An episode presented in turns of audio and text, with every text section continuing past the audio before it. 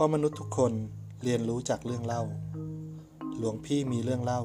โดยพระรัตภูมิฐานิโย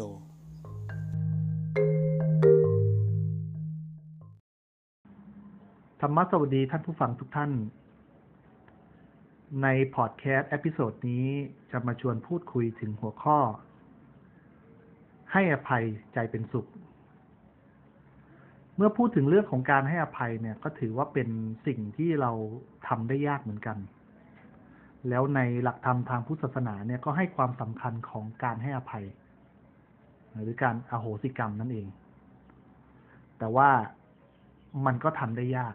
ที่ทำได้ยากสมมุติให้ฟังนี้ว่า ถ้าสมมติว่ามีคนมาทำร้ายเราเนี่ย โดยธรรมชาติแล้วอันดับแรกก็คือเราจะโต้ตอบสิ่งที่เขาทำเนี่ยให้ถึงที่สุด อันนี้เราก็จะทำตามสัญชาตญาณเมื่อมีใครมาทำร้ายเราเราก็ต้องปกป้องหรือ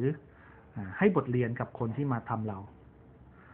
ข้อที่สองเนี่ยเมื่อเราไม่สามารถที่จะตอบโต้ได้เนี่ย เราก็จะคิดหาหนทางที่เอาคืนภายในหลัง ถ้าทำไม่ได้เราก็จะสาบแช่ง ยกตัวอย่างเช่นสาธุขอให้เวรกรรมที่มันทำกับเราเนี่ย ตามมันทันทีเถอะ แล้วก็ขออย่าให้มันเนี่ย มีชีวิตที่เจริญเลย อะไรประมาณแบบนี้ แล้วก็เราก็จะนึกถึงสิ่งที่เขาทำให้เราเนี่ย ไม่ว่าจะเจ็บกาย เจ็บใจอยู่ตลอดเวลา จนบางครั้งเนี่ย เราก็รู้สึกเครียดจนนอนไม่หลับ จากสิ่งเหล่านี้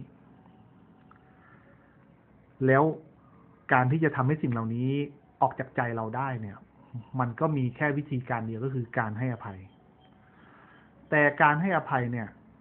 ในการปฏิบัติกัน เท่าที่สังเกตก็จะเห็นว่า ข้อแรกก็คือให้อภัยแล้วก็จบจบกันไป ไม่ต้องยุ่งกันอีก และอันที่สองก็คือการให้อภัยอย่างสร้างสรรค์ ก็คือการทำให้คนที่ทำผิดต่อเราเนี่ยสำนึกในสิ่งที่เขาทำแล้วกล่าวคำขอโทษจากการที่เขาทาเหล่านั้น แล้วเราก็อโหสิกรรมให้ ซึ่งเป็นสิ่งที่ทำได้ยากมาก แล้วเขาก็มีการเปรียบเทียบเรื่องการให้อภัยเนี่ยไว้สองอย่างอภัยแรกเนี่ยคืออภัยแล้วจบกันไปเนี่ยเขาบอกว่าเปรียบเหมือนกับการปลูกต้นไม้แล้วไม่ได้รดน้ำการให้อภัยอย่างสร้างสรรค์นี่ก็คือการปลูกต้นน้ำแล้ว อ่าขออภัยครับ การปลูกต้นไม้แล้วรดน้ำพรวนดินด้วย เพื่อให้เห็นภาพความแตกต่างของการให้อภัยสองระดับนี้จะขออนุญาต เอาเรื่องเล่าเรื่องหนึ่งมาเล่าให้ฟัง เรื่องนี้เป็นเรื่องของผู้หญิงชาวเมืองเพิร์ตประเทศออสเตรเลีย เธอเนี่ยถูกสามีทำร้ายร่างกาย แล้วเธอก็พยายามที่จะออกจากบ้านเพื่อออกจากสิ่งแวดล้อมหรือการทำร้ายของสามีเธอ มาฟังธรรมมาเทศนาที่สมาคมชาวพุทธที่เมืองเพิร์ตประเทศออสเตรเลีย ในการมาฟังธรรมของเธอเนี่ย เธอไม่ได้สนใจพุทธศาสนาอะไรหรอกนะก็อย่างที่บอกไปแล้วก็คือต้องการเอาตัวเองออกมาจากช่วงเวลาที่เลวร้ายตรงนั้นเฉยๆแล้ววันหนึ่งที่เธอมาฟังธรรมเนี่ยพระอาจารย์ที่แสดงพระธรรมเทศนาเนี่ย ก็ได้เทศนาเรื่องการให้อภัยอย่างสร้างสรรค์แล้วเธอก็ได้ลองนำสิ่งเหล่านี้กลับไปใช้ในชีวิตของเธอ มันน่าสนใจ ก็คือว่าสิ่งที่เธอทำเนี่ย เธอทำอยู่สองอย่างข้อแรกก็คือว่าเมื่อสามีของเธอทำร้ายเธอไม่ว่าจะด้วยวาจาด้วยการลงไม้ลงมือเนี่ย เธอจะนิ่งไม่โต้ตอบหรือแสดงอาการขุนเคือง หรือโต้เถียงสามี แล้วข้อที่สองก็คือเมื่อสามีของเธออารมณ์ดีเนี่ยเอาของขวัญเอาอะไรมาให้เธอเนี่ย หรือแสดงมิตรไมตรีที่ดีกับเธอเนี่ย เธอก็จะชื่นชมกอดหอมแก้ม ขอบคุณแล้วก็ให้กำลังใจเขาแล้วในวันนั้นนะที่เธอมาฟังธรรมจนจบ เธอก็เดินไปหาพระอาจารย์ที่เทศเรื่องนี้ให้เธอฟัง แล้วเธอก็บอกว่า เธอรู้สึกขอบคุณสำหรับพระธรรมเทศนาที่พระอาจารย์ท่านนั้นเนี่ย ได้เทศเมื่อเจ็ดปีที่แล้ว แล้วเธอก็นำไปปฏิบัติ ในระหว่างที่เธอเล่าเนี่ย น้ำตาแห่งความปิติยินดีของเธอเนี่ยก็ออกมา เมื่อเธอเล่าจบพระอาจารย์ก็พยายามจะสื่อสารหรือพูดคุยกับเธอ แต่เธอก็เบรกท่านด้วยการชี้ไปที่เก้าอี้สีขาวที่อยู่ข้างหน้า แล้วก็บอกกับพระอาจารย์ว่าอ่าท่านเห็นไหมว่า มีโต๊ะสีขาวที่ตั้งอยู่ข้างหน้าเนี่ย โต๊ะตัวนี้เนี่ย เป็นโต๊ะที่สามีของเธอซื้อมาให้เพื่อเซอร์ไพรส์เธอ ให้เธอได้ใช้ในการนั่งสมาธิ ถ้าในวันนั้นเมื่อเจ็ดปีที่แล้วเนี่ย เธอไม่ได้มาฟังเรื่องการให้อภัยอย่างสร้างสรรค์ แล้วนำไปใช้ไปปฏิบัติ เรื่องแบบนี้เนี่ย ก็ไม่น่าเกิดกับชีวิตของเธออย่างแน่นอน แล้วในตอนนี้เนี่ย ครอบเธอครอบครัวของเธอก็มีความสุขมาก เธอมีลูกที่น่ารักสองคน แล้วก็สามีของเธอเนี่ยก็ปฏิบัติต่อเธอเนี่ยดีขึ้น จากเรื่องราวที่เล่าให้ฟังก็พอจะอธิบายให้เห็นภาพชัดเจนว่า ถ้าวันนั้นเนี่ย อเลือกให้อภัยอย่างแรกหรือการให้อภัยสามีอย่างเดียวแล้วเลือกที่จบชีวิตด้วยการอย่าขาดกัน แล้วไปเริ่มต้นชีวิตใหม่ เธออาจจะมีชีวิตที่มีความสุข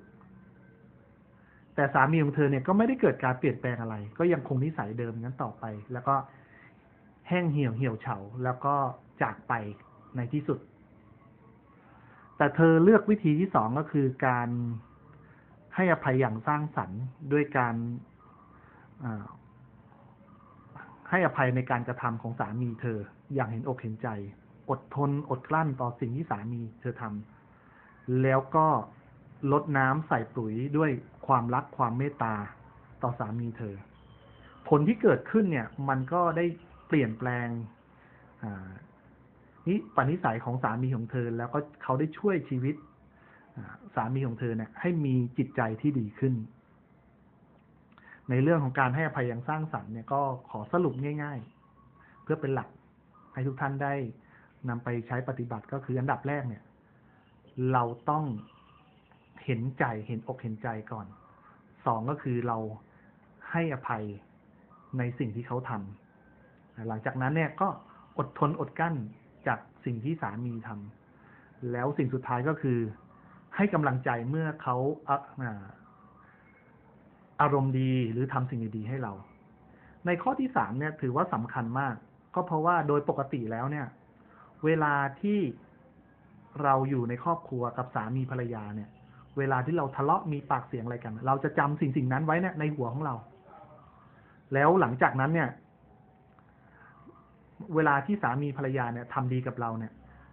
เราก็จะเอาภาพเหล่านั้นเนี่ยออกมา แล้วตอบโต้ ยกตัวอย่างเช่น เวลาสามี อารมณ์ดีซื้อของมาให้ เราอาจจะพูดคำพูดที่ว่า ไอ้ของแค่นี้มันไม่ทำให้ความรู้สึกฉันดีขึ้นหรอก หรืออาจจะโยนทิ้งบอกว่าอาจจะมาเอาให้ทำไม ไอ้ที่เธอทำมาเนี่ย ของแค่เนี้ย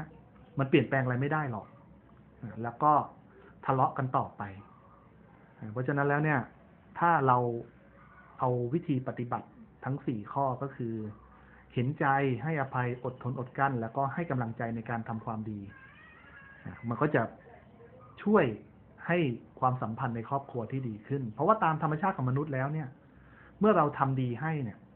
สมองก็จะจดจำแล้วเราก็จะทำดีตอบกลับมา ก็เหมือนกับโยนลูกบอลไปหาเนี่ย เราโยนแรงไปเขาก็โยนแรงกลับมา เพราะฉะนั้นถ้าเราอยากได้สิ่งดีๆจากเขาเราก็ต้องหยิบยื่นสิ่งดีให้เขาเขาก่อนอที่กล่าวมาในวันนี้ก็คือเป็นเรื่องของการให้อภัยอย่างสร้างสรรค์ เพราะว่าการให้อภัยเนี่ย เป็นจุดเริ่มต้นที่จะทำให้เรานะมีความสุข เพราะการให้อภัยนั้นคือการทำให้ใจมีความสุข ขอบคุณทุกท่านที่ได้รับฟังพอดแคสต์ในเรื่องนี้มาตั้งแต่ต้นจนจบศรัทธาสุธีพระวันตุเต ขอความสุขสวัสดีจงมาเกิดมีกับท่านทั้งหลาย ขออำนวยอวยพร